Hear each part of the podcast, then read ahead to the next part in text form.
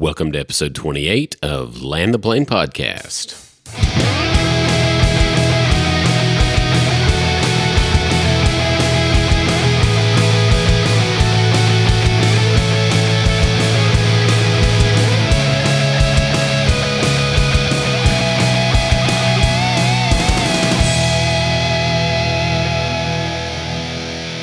Hello, everybody, and welcome once again to another episode of Land the Plane Podcast. My name is Dustin, And I'm Jonathan. and we are excited to be back joining you in another wonderful show. Hopefully, that's what we're shooting for tonight, and uh, we're just glad you uh, joined us again this week. So, welcome aboard, everybody. Yeah, yeah. you know, I just had one of those one of those times when that like several times doing the podcast, I have those times where I just look at it and go like, what are we doing? Like we're actually getting to do this. We're recording podcasts and playing them, all that kind of stuff. Yeah, it's kind pretty, of it's pretty cool. it's co- it's very cool. It's very uh, a great honor to get to do it, and we can only do that because we have so many great listeners out there that tune in each and every show, and y'all spread the word, and so we're so thankful of that. Oh, quick story about that. Um, I don't think I shared with the audience yet. Somebody, one of our listeners, has one of our T-shirts, and they wore it to the gym, which I don't know if that's a Oh, yeah. good thing or a bad thing because, like, it's the shirt you're gonna go get stinky in. I mean, I will take whatever we can we can take whatever we get. Yeah.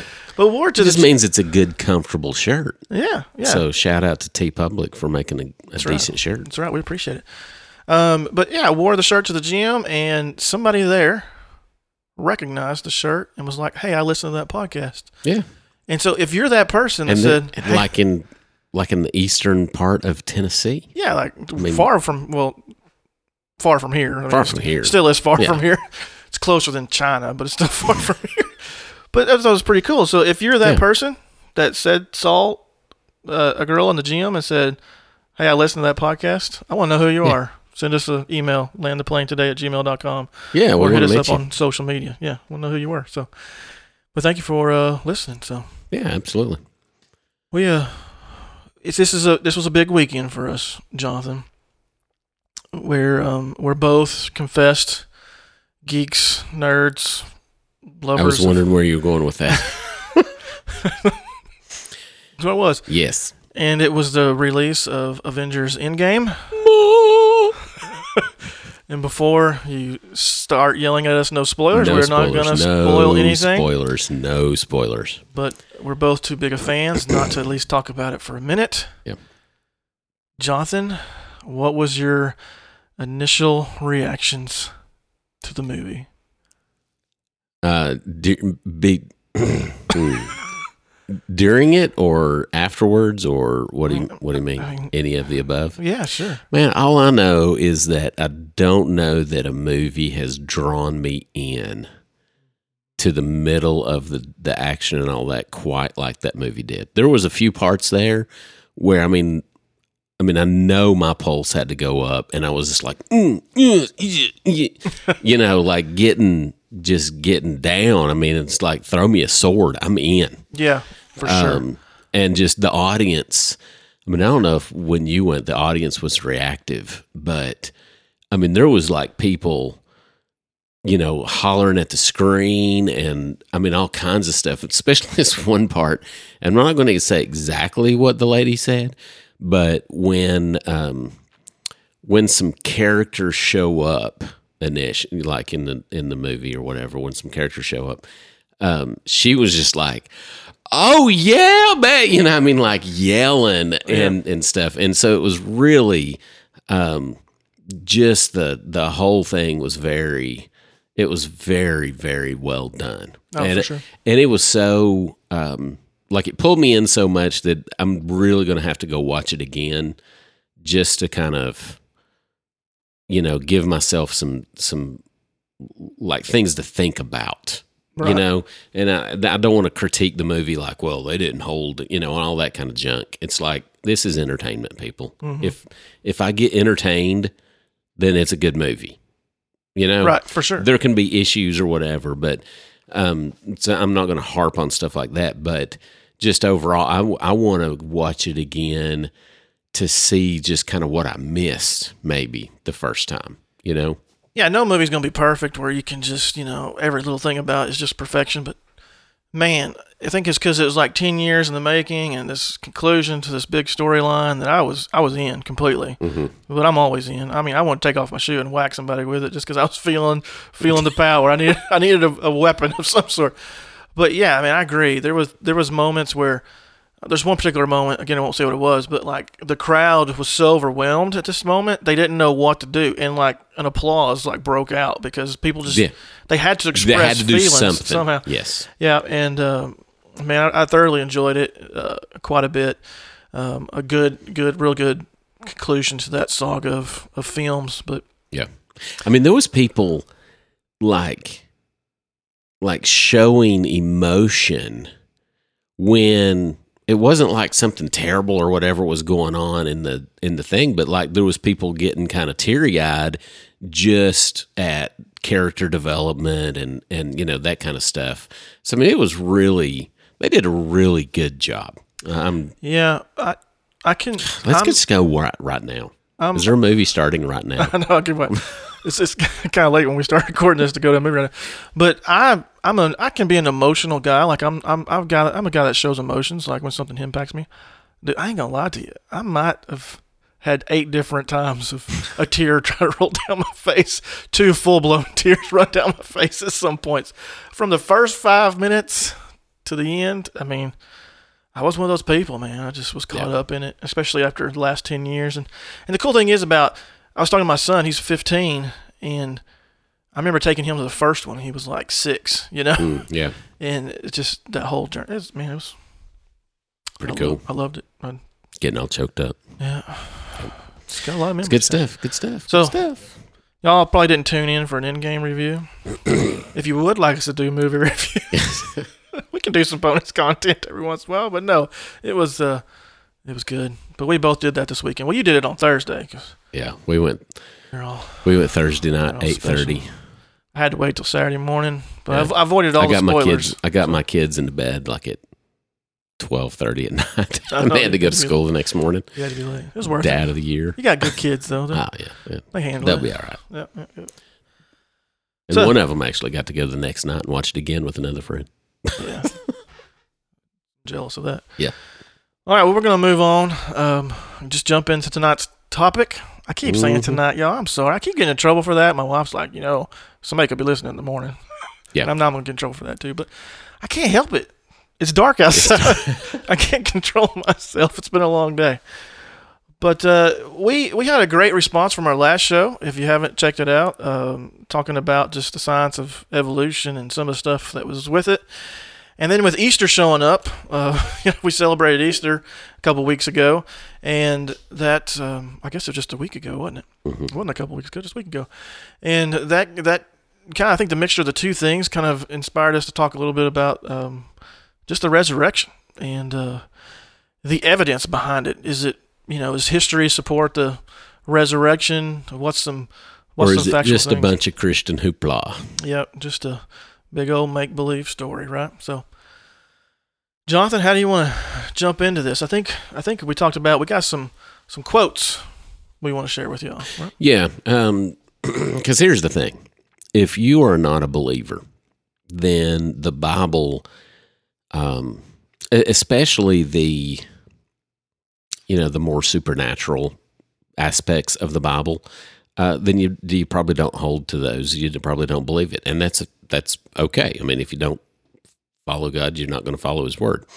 Um, however, I think we need to look at uh, just some things about how history in general is is kind of figured out and and um, like can the Bible be a historical book, not just a you know a a theology book, but can there be a historical? Can it can it have a basis of historical accuracy?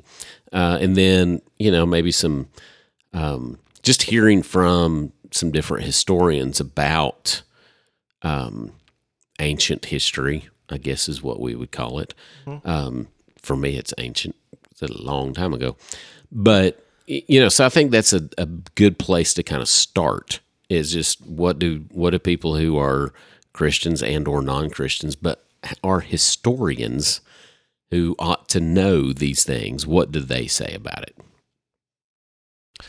Right. So let's jump into this. What, what I'm going to share for you is, um, and I apologize for probably saying some of these names incorrectly, but I'm going to do my best. This is from E.M. Blaiklock. He's the professor of classics, Auckland University. He said, I claim to be an, an historian. My approach to classics is historical, and I tell you that the evidence for the life, the death, and the resurrection of Christ is better authenticated than most of the facts of ancient history. Pretty powerful. Mm-hmm. Um, another one for you here. Uh, this is in regards to Luke, which is uh, the author of one of the Gospels, and he's also the author of the book of Acts, which is telling of, you know, of course, the life of Jesus and then what happened in the early church and what happened after Jesus ascended. Uh, Sir William Ramsay, who spent 15 years attempting to undermine Luke's credentials as a historian and to refute the reliability of the New Testament, finally concluded this. He said, Luke is a historian of the first rank. This author should be placed along with the very greatest of historians. Again, there's a guy that was trying to prove it wrong. Like, take away Luke's credentials or his, you know, ability to tell history, and then um, turned into supporting him 100%. This is Clark Pinnock from Mac- McMaster University. He said, There exists no document from the ancient world witnessed by so excellent a set of textual and historical testimonies.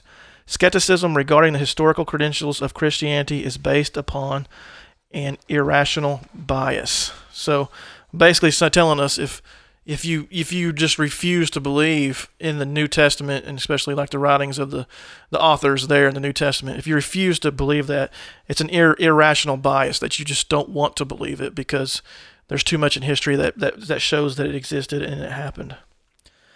And the last one I got for you um, is from F. F. Bruce at Manchester University. He says, If the New Testament were a collection of secular writings, their authenticity would generally be regarded as beyond all doubt that there's so much supporting them that it would be without a doubt you would believe it. But because there is a religion tone to it, instead of just secular writings, that people tend to discount it and take it away. So another really thought was very interesting quote from a historian now. So Mm-hmm.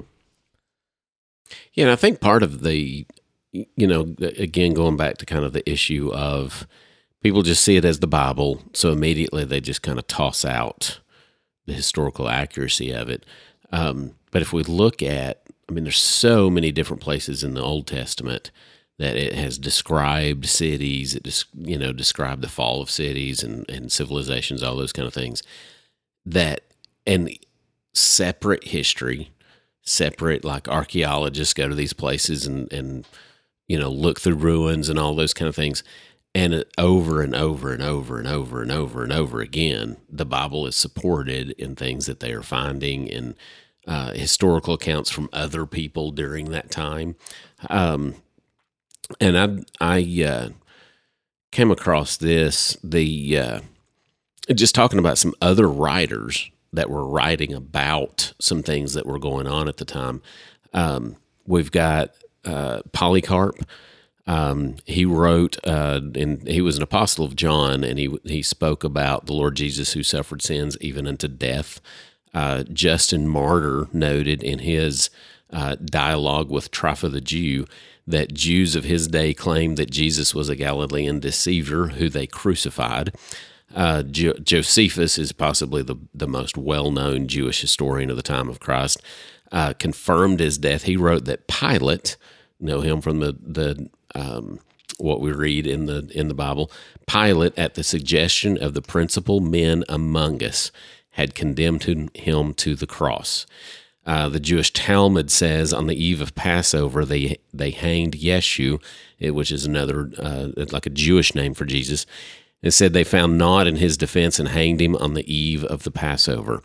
Uh, and then the Roman historian Cornelius Tacitus confirmed a wise man who was called Jesus. Um, Pilate condemned him to be to be condemned and to die. And uh, the Roman writer Phlegon speaks of Jesus having been crucified, but then that he rose after death and exhibited the marks of his punishment. So these are all non biblical accounts of Jesus, you know, living, dying, and some of them even talking about his resurrection. So there's there's a lot of evidence outside of the Bible that are they are taking as I mean, they, they take these books as historically accurate, and and they talk about Jesus. So it's not just the Bible that that talks about these things.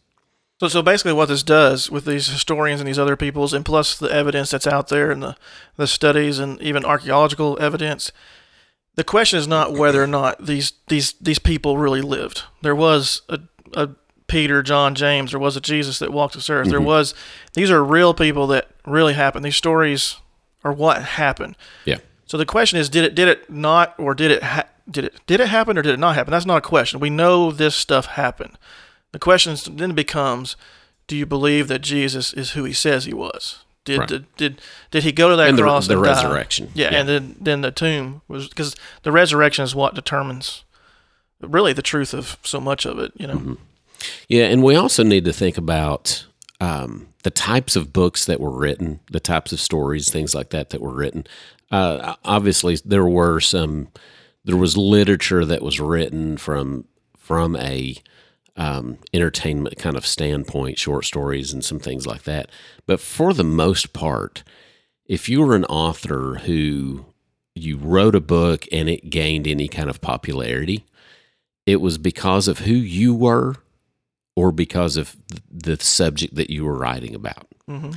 So a a nobody from Jerusalem writing about a nobody from Nazareth, it's just not gonna. You know, I mean, they're just nobody's going to, to to kind of take that seriously and expand on it because we're talking about pre, you know, printing press. So for anybody to to actually get a copy of a book meant that someone had to sit down and write the book word for word. They were called scribes, and they, they would have to rewrite the books and then hand them out and rewrite and hand out. So just for for a lot of logistical reasons, um, all kinds of things, you just didn't write about. It's not like us today sitting down and anybody can have a blog. You Yeah. know, anybody can. We have a podcast. We have a podcast. Yeah. Um, with people self-publish all the time. It it just was totally different. You weren't just writing um, just for the sake of writing. There there had to be a big reason. Um, you had to have some following. You had to have you know all those kind of things, or the people that you were writing about. There there had to be some en- enough. Um, enough interest and stuff like that in it for it to even make sense. Right. And I think this is a good time to point this out too that you could easily say we we know the the books of the Bible, the New Testament were written at different periods of time. Some were written uh, further away from the time of Jesus' resurrection, some were written closer. But the one thing that we do know is that the majority of these books and these letters and stuff were written while there was still witnesses alive that were Yeah. that were alive during the time of Christ, that- during his life, during his resurrection. So if these were written and then shared, there would have been people that would have witnessed these events and could have easily disputed the events in these stories or, or spoke out against them, which would have immediately disqualified them as any type of writing to, to hold dear, you know, or to keep close to you. So we also know that that it wasn't just generations later they finally wrote these letters and it could be some make believe storytelling. It was written at the times that there were still people alive that could have easily refuted it. And I think that's important to add too. And eyewitness accounts, especially during, I I mean, now obviously eyewitness accounts, but especially then because so much was uh, stories that were handed down, just word of mouth. You know, the, uh, somebody would tell their kids the stories over and over. Those kids would tell their kids stories over and over, and it would become over time um, legendary, you know, mythological, all those kind of things.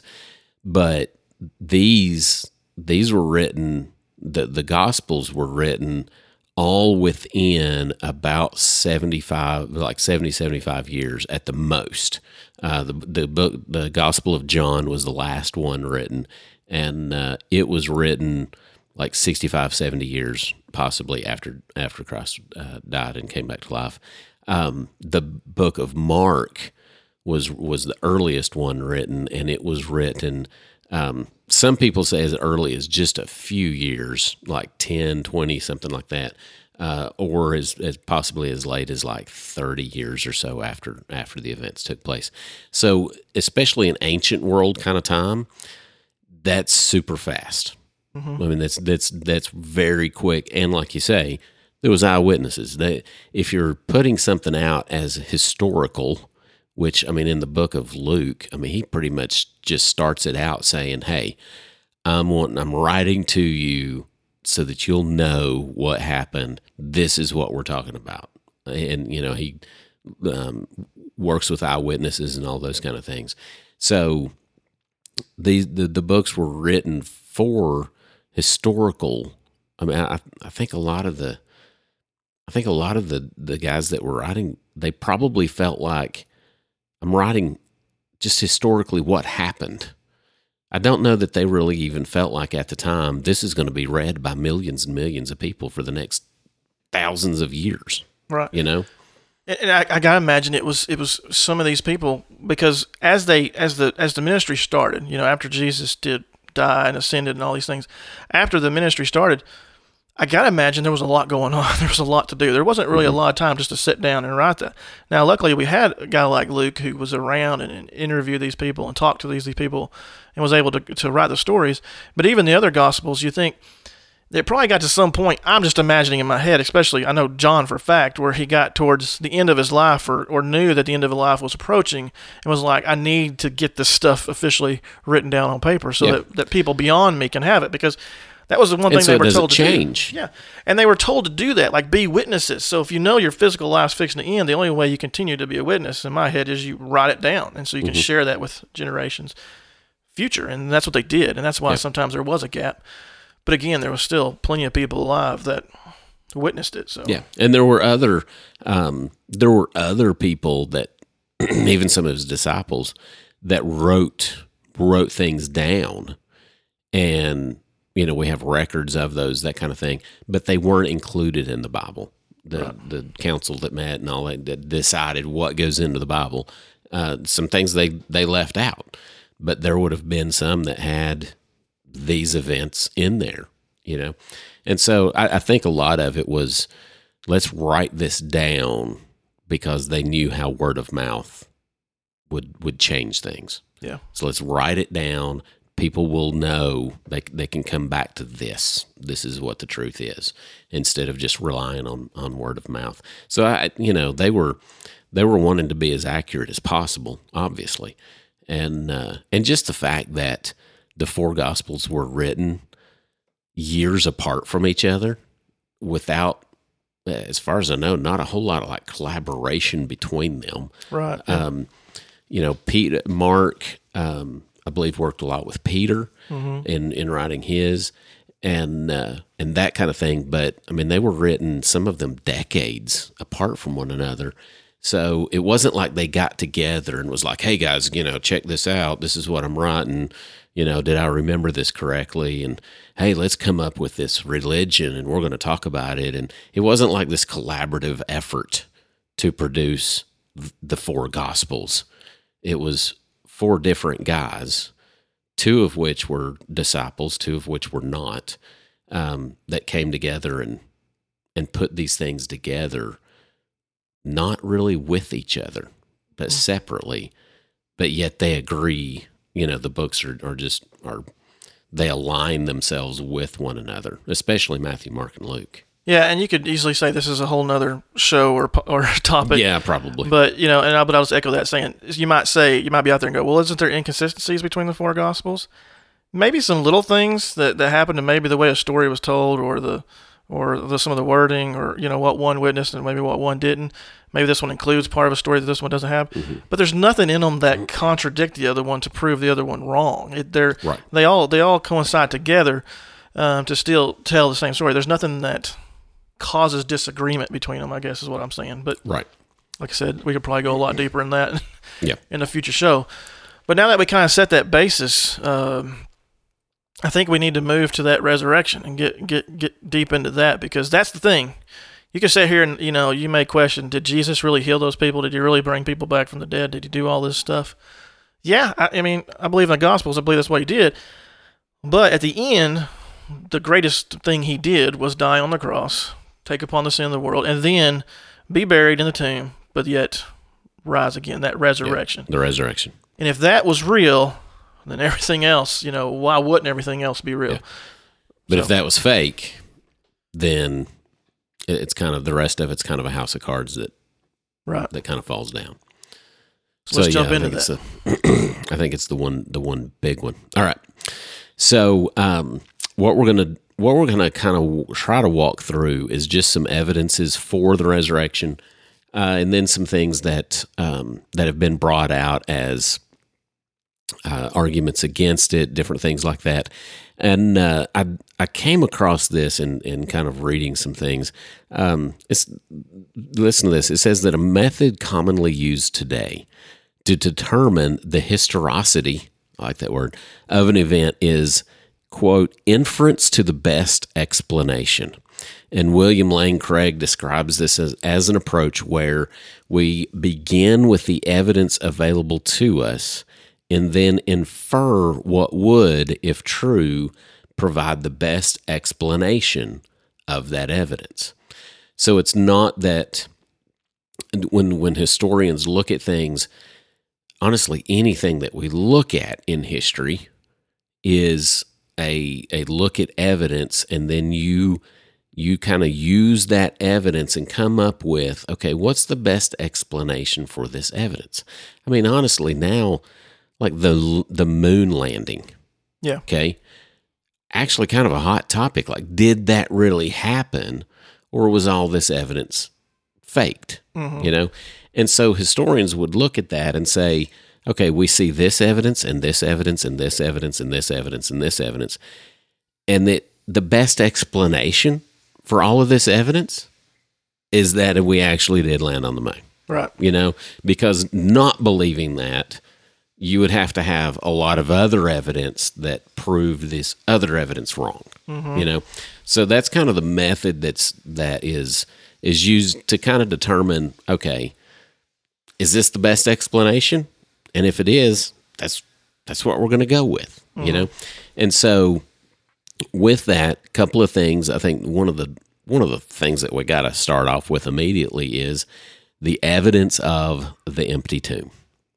Right. That that there was a tomb that Jesus was buried in, and then there's evidence that that tomb was empty later. Mhm. So let's jump into that one first.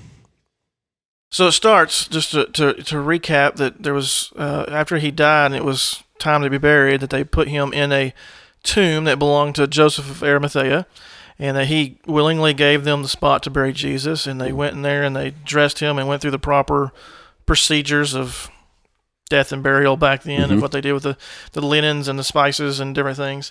Which the tomb would have been like a either a natural or a man-made kind of cave or or like a an area like inset into the side of a hill, something like that. So it's not a you're not burying somebody and pouring dirt on top of them. Right. They're they're kind of inside of a cave, kind of an area. Yeah, and then they roll a stone in front of it, but let's make sure we describe the stone. We're talking about giant, potentially up to like two tons, that you would have to use levers. I- I say like uh, like a well, I don't know well, with the Pry crowbar, bar yeah, kind pry bar yeah. type thing, to be able to move this stone and place it in front of the tomb, and then they sealed it with the seal of of Rome, like the.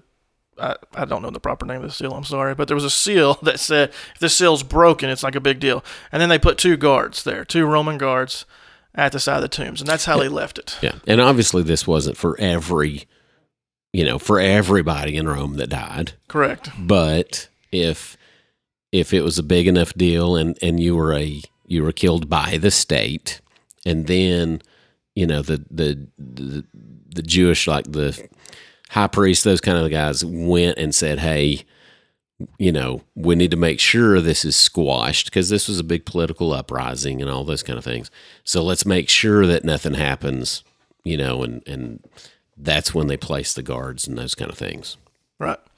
So it's very well secured. These guards, very highly well trained Roman Roman guards. Um, nobody's coming around to mess with those guys. I mean, that was certain death. And the seal itself, it talked about if you were caught removing the seal or breaking that seal um, in in Roman times in Roman law that that was immediate death. like if you Romans were, like to kill people. if you were not authorized to remove that seal for some reason by Roman government authority, you would die. I mean, that was immediate death. So why would you take that risk? It would be a, a lofty risk to pay, especially for disciples who, as they took Jesus, spread and ran off the majority of them, Yes. including Peter denying Christ three times that night because he was afraid for his life. Yeah. I mean, he could have joined Jesus upon that cross that night. Yeah, and even after then, we we see the the disciples on multiple occasions in a room behind locked doors because they were they were afraid of the Jews. So they get there uh, that morning, on the third day, um, as Mary Magdalene and the other Mary approached the, the tomb. The stone was rolled away, seal was broken. Roman guards appeared to be asleep, I guess is the best way to describe it. And the tomb was empty. So let's talk about it. Okay. Why is that? There could be many explanations for that, right? Because, I mean, it's just, just go steal the body, right? I mean, what, what happened then? So what do we want to start with, Jonathan? Well, I, I guess one, um, the I guess the first one is it was women. I mean, it was women that came and found the tomb, uh, and you might not think that's a big deal. However, it, uh, even even here in America, if you think of movies that were made 50, 60, 70 years ago, even less than that, Mhm. but especially that, um, who were all the main characters, men or women? Men. Who were the heroes, men or women? The men. man. Um, who were the most notable characters, good or bad or whatever? It was the It men. the men. Yeah. You know, um, it, it was very male dominated, and uh, for especially this time in history, um, women just didn't. I mean, they weren't even like second class citizens. You know, and we've and we've talked about this a little bit beforehand. Um, so for for someone to be writing if if this had been a fantastical view or some kind of story or legend that they were kind of making up and hey let's see if we can fool a lot of people into doing this whatever and they were just wanting to make up some kind of fantastical story they would not have made up the fact that the first people to witness the resurrection were women especially these women Right. you know, it just would have it would have been men. Mm-hmm. And so just the fact that the authors left in that that women were the ones that discovered the empty tomb first lends a lot of credence to hey, this I guess this has got to be true. Cuz if it wasn't, they would have gone with men, Right. you know. So okay, so that's a great part of the story. And so let's let's say that the the disciples, a common maybe belief is that the, the disciples went there and took the body. Like they they did all that. So for that to happen, these these men who are in great mourning, who just fled, who separated, who did many things that that that moment. Of course, they did come back together. We know that, but here they are. They would have to snuck to the tomb in the midst of the night. They would have had to have defeated two Roman soldiers, which I don't, I mean, I don't care if there was 10 or 11 disciples there. They were not trained to defeat two Roman soldiers. No, Peter was so good with a sword that he cut a dude's ear off. Yeah. He's probably aiming for the neck. I mean, or head or something. I mean, you know, if you're gonna He caught if you're ear. gonna hack somebody with a sword, you're not going for the ear. And he didn't go after soldiers. Right. A lot of times we talk about Peter cutting off the soldier's ear. He didn't. He cut off the servant of the high priest's ear. Who probably did not have a weapon to defend himself. Probably not. And if you draw your sword on a Roman soldier, You're dead. you're done. You're, you're, I mean, it's, it's over. I mean, it's it- seriously in that day, it would have been like, "Hey, Dustin, let's go attack a couple of Navy SEALs." Yeah. Y'all don't maybe know what we look like. I couldn't even take I got a real seal, let alone a Navy SEAL. yeah.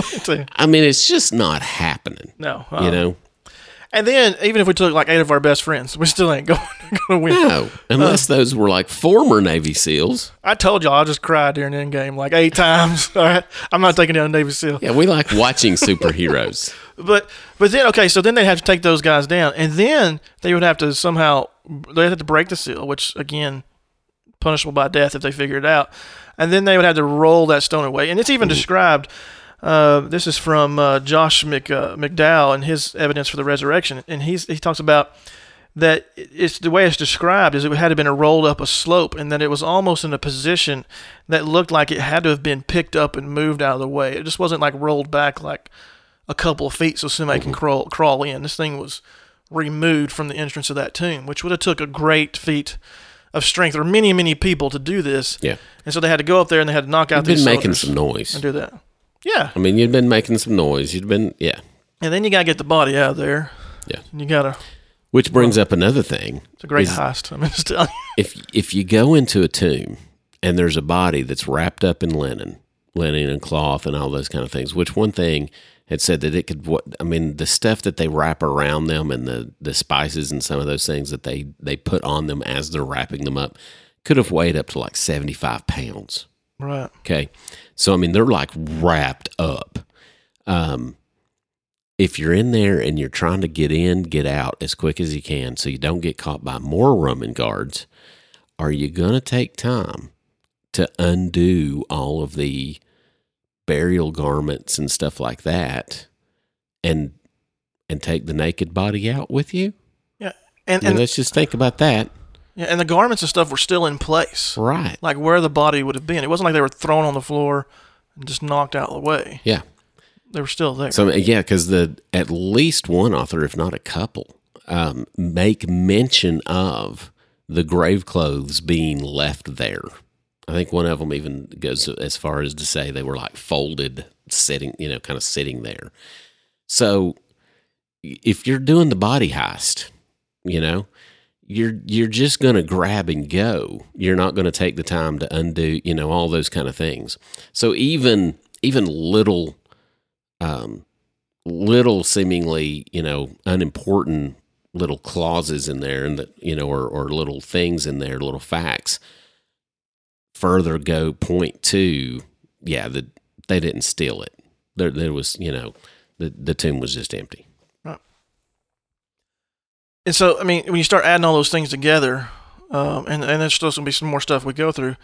Just just the ability to to to pull something over there would have been quite dramatic. Now, um, and if now we can get into the, like the Roman guard and and the Pharisees and stuff. If there would have been um, if there would have been evidence that they were it was broken into and that something happened like that, don't we think that there would have been immediate like dispute of of the situation? But instead, it describes that uh, I know in the Bible it describes that the Pharisees could not really say what happened, so they even bribed the soldiers Mhm. to say. Hey, they came in the middle of the night to take it because Yeah. because they didn't take it. They didn't do anything it's with in- it. They knew something had happened. yeah matthew uh, it's in matthew 28 uh, verses 9 to 11 or 11 to 15 actually. Um, yeah the, the pharisees paid the soldiers to lie. And they basically would have had to say hey we'll make this we'll make this right. You know we'll cover you. Because if a roman soldier had been caught sleeping on the post dead. Yeah. you know i mean Rome, they like to kill people. So yeah if they had just fallen asleep they'd have been dead okay and so And you would have woken up when somebody was trying to roll a massive two two Yeah, ton stone next to you. I think just, so. Just saying. Um, so they they paid off those soldiers to lie, and uh, Dr. Paul Maier, he's a he's a historian. He calls this positive evidence from a uh, from a hostile source, and he says, in essence, if a source admits a fact that is decidedly not in its favor, the fact is genuine. Okay, so the Pharisees had a problem, and their problem was there's an empty tomb and we're not we don't know what to do.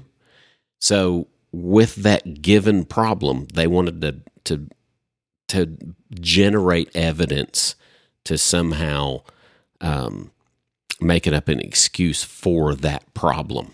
And so as a as dr maier says as a hostile um, as a hostile source if you're trying to cover something up then you know it's true Right. you know and so it's it's one of the biggest evidence the pharisees paying them off we, we can you know it's it's almost verifiable that there was an empty tomb and they didn't know what to do with it Mm-hmm. Mm-hmm. All right. So, Jonathan, anything else you want to throw out there about the empty tomb before we move on? Kind of like the next step, the next the next stage of of some of this stuff that we know about what happened. Yeah, I think the uh, um, just the, even the fact that it was Jer- uh, Joseph of Arimathea's it, that it was his tomb. Uh, he was part of the the Jewish Sanhedrin, which it's like maybe our Supreme Court kind of. Yeah, I mean they were they were in charge of a lot of stuff. So this wasn't just some Joe, you know, off the street kind of deal that that lent him his you know the grave. Um, this is a big dude. I mean, he was a very popular, well known, and so if if he had been involved in this somehow, people would have found out. Or if the disciples had done this, you know, and, and there was like this um, kind of conspiracy and, and cover up, they had stolen it, all those kind of things, he would have, he knew who to go to. He knew who to go find. And, and he would have started, you know, doing his own kind of investigation, all those kind of things. So it would have been very very much like somebody, you know, here in the United States that is a big deal being in the middle of a cover up and that kind of thing. It's just going to generate a lot of doubt, a lot of questions, a lot of all this kind of stuff, unless it was just, it just happened, you know? So it's not like some unknown person has this, you know, this grave and some unknown people, you know, put somebody in there and then, oh, it's gone these were these were very popular Jews of the day. So you're not just you're not just creating this this false thing that happened and actually getting away with with telling everybody that this happened if it wasn't true. Yeah. Yeah. Okay. So so then it goes kind of the next step of the story I think Jonathan is is the fact that there was there was a, a a lot of people, a lot of witnesses that after Jesus, after they found the tomb empty and Jesus was not there, from that point on, and we're talking about a 40 day period of, according to the Bible, from when the resurrection to what we call the ascension, Jesus ascending back up into heaven. It tells a story in the book of Acts. We're talking about a 40 day period there that he actually appeared to many, many witnesses, including up to over uh, 500. Mm-hmm. Yeah. So, here we are talking about uh, many people that were alive, that that were followers and were not followers, that he revealed himself to, including the day of the resurrection to, to Mary and them at Mary Magdalene and stuff at the at the tomb, and then later to the to the disciples again, including Thomas, who at first when Jesus showed up to the disciples, he wasn't there, and then they were like, Thomas, we've seen him, and Thomas was even like, I have to see it for myself to believe this yeah. because of what he just experienced, which a lot of people I, you can understand that maybe. Yeah. And then Jesus Jesus was there, you know, right next to him, basically said, "Look, here's the holes in my hands," you know, and, and, and so on and so forth. So there was many witnesses that that that claimed to see him that cannot be disputed uh, any other way. You know, mm-hmm. there was no Jesus looked like running around or anything like that that that pretended it was it was him. And we're going to understand that a little bit later more when we get into the disciples themselves, I think, and, and the journey they took. So, yeah, and you know this. I mean, just like Thomas, I'm I'm glad you brought up Thomas. Just like Thomas, everybody else is going to have the same reaction. Even Peter and John were the first disciples to run to the tomb. Okay, they ran to the tomb, they looked in, and the Bible says they went away, kind of not knowing what was going on. They couldn't understand what was going on. Then they went back and told the other disciples. Thomas wasn't there. And Thomas's reaction is like anybody else now or then would have reacted. Oh, so and so, they were dead on the cross the other day, but now they're alive. Mm-hmm. Yeah, okay, not believing it. I mean, if we tried to convince some people around here that somebody had come back to life after they'd been dead, are they they're not just going to take your word for it. No, you'd be run out of town probably. yeah, you'd be. I mean, you'd either be run out of town or thrown into an institution. Right. You know, um, or just you know you just be the talk of the town, that kind of thing. So, how in the world would these disciples have been able to convince so many people that this actually happened? Mm-hmm. unless they could actually go find out for themselves. They could go see it for themselves, which is more evidence for the empty tomb. We, we shouldn't we shouldn't think that that there weren't a, a lot of people going by being like, "Man, I, I'm going to go check this out." Those guys are fruitcakes over there. There's no way somebody comes back to life. I'm going to go look around this, you know, in this tomb or whatever. Mm-hmm. I mean, there there would have been people out searching, all those kind of things, because nobody comes back from from the dead. Right. So just like Thomas, hey, I got to see this to believe it. I think a lot of other people would have been the same way. And so as more and more and more and more people started coming forth as eyewitnesses, including, like you say, one time it, it, there were like 500 people. That's the only, that's one of the only things that that is decent at like is real evidence that that would be that would be able to grow you know Yeah. if people actually saw it and they actually started hearing it and then word started spreading and that kind of thing because people just don't believe that somebody would come back to the dead from the dead. Right. that was not a jewish belief. They did not believe they believed in the resurrection of the dead at the time like when god comes back and you know all those kind of things like the end times. But for somebody to rise from the dead like right now that they didn't believe that that was not part of their belief system so it would have been totally anti jewish religion you know for for somebody to just come back to life like that so it's not something that they're just going to believe Right. so they're going to have to be shown a lot of evidence I, I love this example Josh McDowell gives in his, his writing. He says, Let's take the more than 500 witnesses who saw Jesus alive after his death and burial and place them in a courtroom. Do you realize that each, if each of these 500 people were to testify for only six, minute, six minutes, that was including cross examination, you would have an amazing 50 hours of firsthand testimony. And to this, and add to this the testimony of many other eyewitnesses, and you would well have the largest and most lopsided trial in history. yeah There's just that. You think 500 people is that really a lot? Yeah, that's a lot. yeah it's a lot That is a whole lot. Um, we use far less witnesses to put people away for life for murder and different things. I mean, it's it's to have that much eyewitness firsthand knowledge is a huge amount. Yeah. And knowing that that these this was written early enough that those 500 witnesses they could have been tracked down.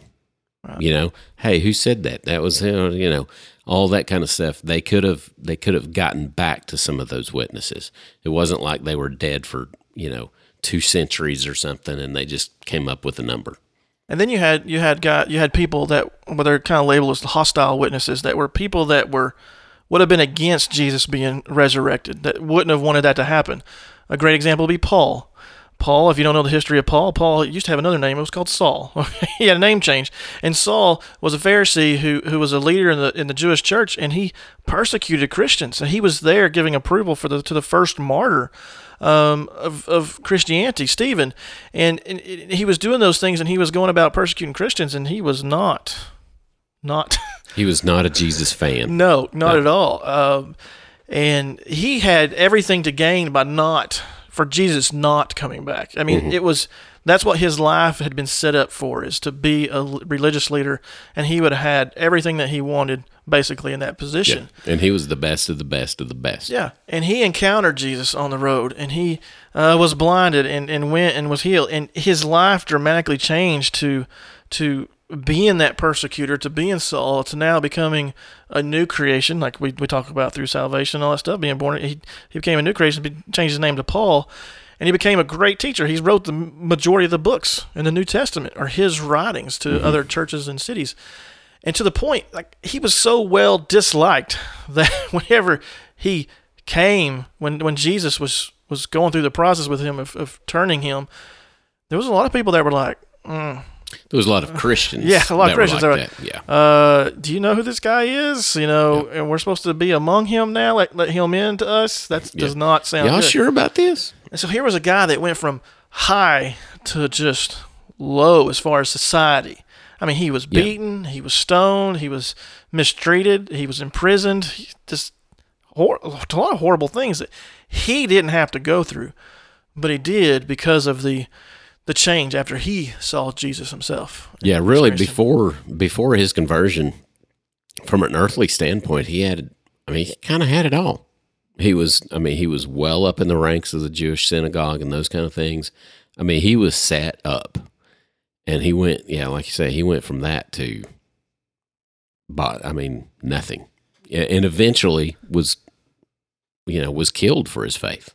Yeah, he'd have been a star witness. I mean, that, that's really what he'd have been Yeah. in a courtroom, a star witness. So, so let's lead that. Uh, Jonathan, I missed something. You just you just jump in and slap me upside the head, okay?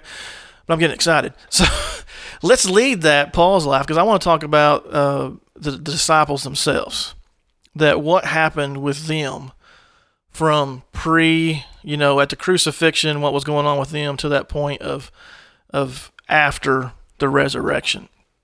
I kind of want to go there and talk about how their lives are a testimony to the facts of the resurrection. So basically what I'm talking about here is you have these these 11 guys. We know Judas hung himself there during that during that time. And so you had the 11 disciples and they even uh, followed Old Testament teachings and and had a new disciple chosen so they were back up to 12. And the dramatic difference that these these 12 disciples went to went through from as the as the, the death and the crucifixion was happening and they were pretty much heartbroken and devastated by losing uh, their teacher, losing Jesus, and then to have to see him buried, and now all of a sudden the tomb is empty, and even their reaction at first was like, "What's going on?" And then they see Jesus, and they they, they have that that witness experience, and then you see um, as the Holy Spirit comes upon them and all those things, you see a drastic change in their lives, not this this boldness that appears to them because now they've experienced the understanding that Jesus is still alive. And it doesn't it empowers them by bringing the holy spirit to them. And empowers them to do even more. And their life becomes a dedication to serving jesus christ where they all all 12 of them plus many many many others became martyrs for for their faith became they died because of their faith they didn't they didn't earn wealth they didn't get rich they didn't get fame at their time. They faced persecution daily. They had to run sometimes. They had to hide sometimes. But yet then they'd go out in the streets and proclaim this message and great things that were happening, but they all eventually faced horrible deaths before it was over. You could argue that John didn't, but John lived a long life and he was a prisoner on an island for the last portion of his life. That's not a great way to No. spend the rest of your life, okay? Including to the biblical account, we get James his head on a platter. I mean, his head Yeah. is cut off and put on a platter at a party. I mean, you don't chase a lie to have Yeah. that ending. You know what I mean? Yeah, and that's the thing is is if the disciples had come up with, "Hey guys, let's you know, one, let's steal the body," nonsense. I- I- even if they didn't do that, they just came up with this whole, "Hey, Jesus came back to life, and that's what we're going to claim." So let's claim that, and we'll we'll keep this thing going. You know, one, it, it I I mean they they were a bunch of knotheads in many ways, you know. So something had to kind of band them together, which the resurrection did, you mm-hmm. know, because at that point they just knew I, they were all in, you know, that kind of I know that I know that I know that I know, and nothing's going to stop me now. Right. We'd, we'd never seen them like that up until then. And then just the fact that they died, let's say that, that it was a lie. Okay. So you got 11 different people, and then they, they brought in Matthias, which so back to 12, and he was an eyewitness. He was with them. The Bible says he was with them all the time uh, prior to Jesus' death. Um, so for for all of those guys, the the original eleven at least, they all died. They all lived a terror, kind of in in a way, a terrible life, and they all died at the hands of someone else for a lie. For a lie that that didn't gain them anything. It's one thing that if if you lie and you make a million bucks off your lie, and then you somehow get killed for it. Well, you were lying for the million bucks. You know, what were they lying for? Yeah, they had nothing. There was nothing for them to trade off. You know, They had no motive there. I mean, because it's not self serving. They got thrown in prison. That's a great way to serve yourself. I mean, that nothing about it would give them. Um, it, it would would be anything that would that would give them, you know, the goods or anything like that. It was all a lie, and for all of them, not a single one of them to turn around and say, you know what, guys, hey, peace out. I want to keep my head. I'm, I'm, nah, this really didn't happen. yeah, You know, people will die. People will die for the truth. You know, at times, people die for the truth. hmm People don't die for lies. no, don't. I mean, just generally speaking, they're not going to die for lies, especially all 12 of them or all 11 of them. I I just, you know, just don't buy it. when they didn't have any gain leading up to Yeah, that point. nothing. Nothing, nothing, Nothing. And then, and then you had the disciples who, I mean, I think about Peter especially, who the, before Jesus died in the town that they're in, that he's denies Christ three times, as was predicted. It was mm-hmm. told in the Old Testament that Jesus told him he was going to do. Well, he denied Christ three times, and then a, a short period of time later, going back out into that same city and preaching the gospel. And and it even says that that many, I think it was like three thousand or something that Yeah. day, came to Christ because Yeah. here was a guy that not long before was so afraid that he was hiding, like he was was lying about Jesus. He the guy who- cussed out a little girl. yeah, yeah. And Yeah. He, he did all that. And now just a little bit of time later, he is out there in those same that same place preaching the gospel boldly to the point where 3,000 people come to know Christianity. And let me tell you, here, here's my opinion. I could be totally wrong. Tell me if I'm wrong, Jonathan. But You're wrong. That's there's an- some really good preachers out there. But for 3,000 to come that day, there had to be something more going on, I think, than just good preaching yeah. that those 3,000 people had started hearing, they knew that Jesus was alive. And so there was already a little bit of like, I need to know that truth because apparently Jesus lived through this. Like he's back alive. He died, but he rose again because there's so many witnesses testifying to the fact. I better get on board. You know, I need to know what this is about. And then, Yeah. You know, and you can sit there and yell at me about Holy Spirit and all that stuff. Of course, all that was involved. I'm not trying to take any of that away, but I'm saying there had to be knowledge out there going. And that 3,000 that day came in, in the same streets. He went from fear and hiding. And why would he have boldly gone back out on that street, a new man, Mhm. if Jesus wasn't alive? Yeah. If he wasn't resurrected? Yeah. That that much change would not have happened in somebody in 40 days. No. You know that. No. Makes no sense. So let's uh let's start wrapping this thing up a little bit. Um, do we want to address a little bit real quick, like a couple minutes, real fast, about some of the arguments they make? There, there's there's some stuff out there. I'll just go through it real quick. They say it's the wrong tomb. That they they went back to the wrong tomb. Y'all, come on, come on now. Come on. Joseph, we told you Joseph Arimathea gave him the tomb. I think he knew which one was He knew his. it. know? Yeah. back. Um, the soldiers were still set standing. Do you think the soldiers went and stood next to the wrong one? They put the seal next to the wrong one. I mean, come on. Um, The swoon theory. I like that the one. swoon. That Jesus was just. He wasn't really dead. He was just kind of out of it. Yeah, You know. So then they wrapped him up in all of the stuff. He was really near dead. He was crucified. He was put on the was cross. Crucified. He was Roman soldiers who were professionals at this, they really like killing people. They they checked to see if he was dead. You know, they stabbed him in the side. Blood and water came out, which conge- which is congestive heart failure.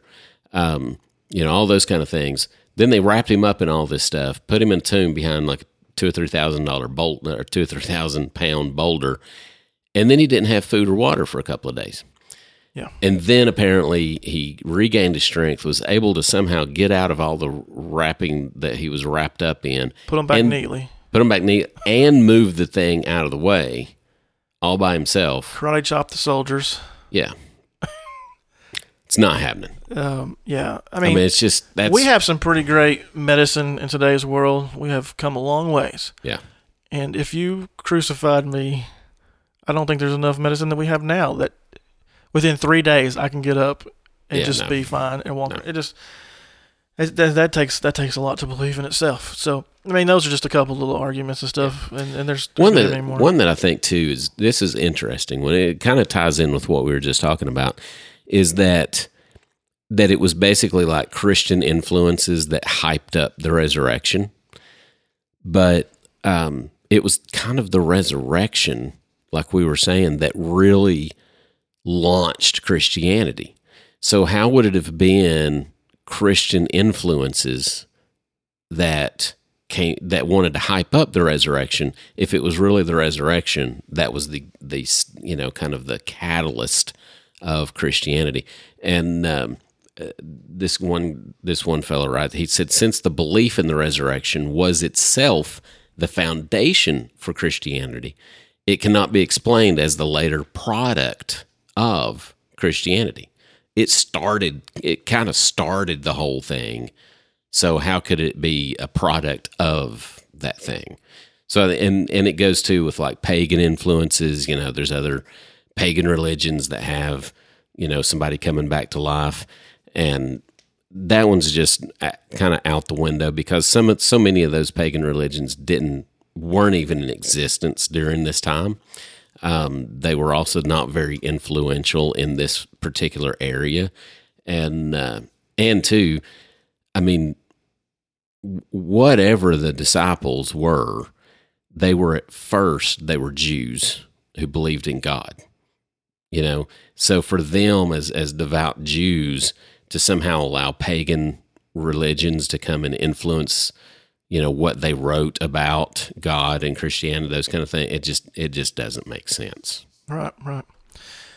And and the last thing I'll say is you may still be sitting there going, Well what if the what if the disciples just stole the body? like what if they did do all that? And so let's say they did pull off that great heist and, and trick the soldiers and all that stuff. At the end of the day, they if they stole the body and just took it, they gained nothing. They gained nothing. But they changed dramatically and then they all died that martyr's death. It just wouldn't make sense for them to do that.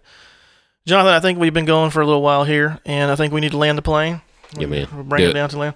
I just want to read this quote. Um, and we can add a little bit to it. This is from Professor Thomas Arnold.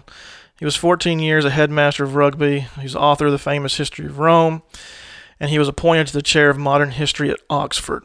He's well acquainted with the value of evidence in determining historical facts. This is what this great scholar said, okay? I have been used for many years to study the histories of other times and to examine and weigh the evidence of those who have written about them. And I know of no one fact in the history of mankind which is proved by better and fuller evidence of every sort to the understanding of a fair inquirer than the great sign which God hath given us that Christ died and rose again from the dead. Man, that's just powerful to me. Yeah. Here's a guy that this whole life is, is history and, and, and discovering everything he can. And he says not one, not, not, not anything is, is, has more evidence and more been explained to the fullest than the fact that Jesus Christ came and died and was resurrected. Yep.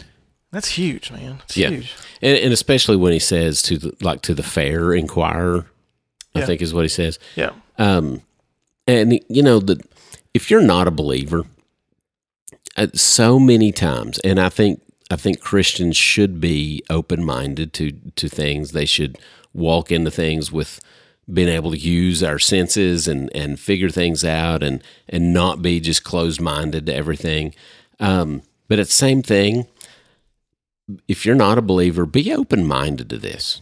You know, let be a fair inquirer into this and just look at the history. Do your own research. Do your own as far as going and getting some historical evidences um, and and looking into this to see, okay, what is the actual historical evidence that this guy named Jesus lived and and that these other guys that followed him around lived and that they did all you know some of these things that they were talking about okay and just from a historical standpoint be open-minded to this and just see what you can learn without being um, without looking at it through the eyes of this can't happen. It's just a bunch of theological mumbo jumbo and i'm not listening to it.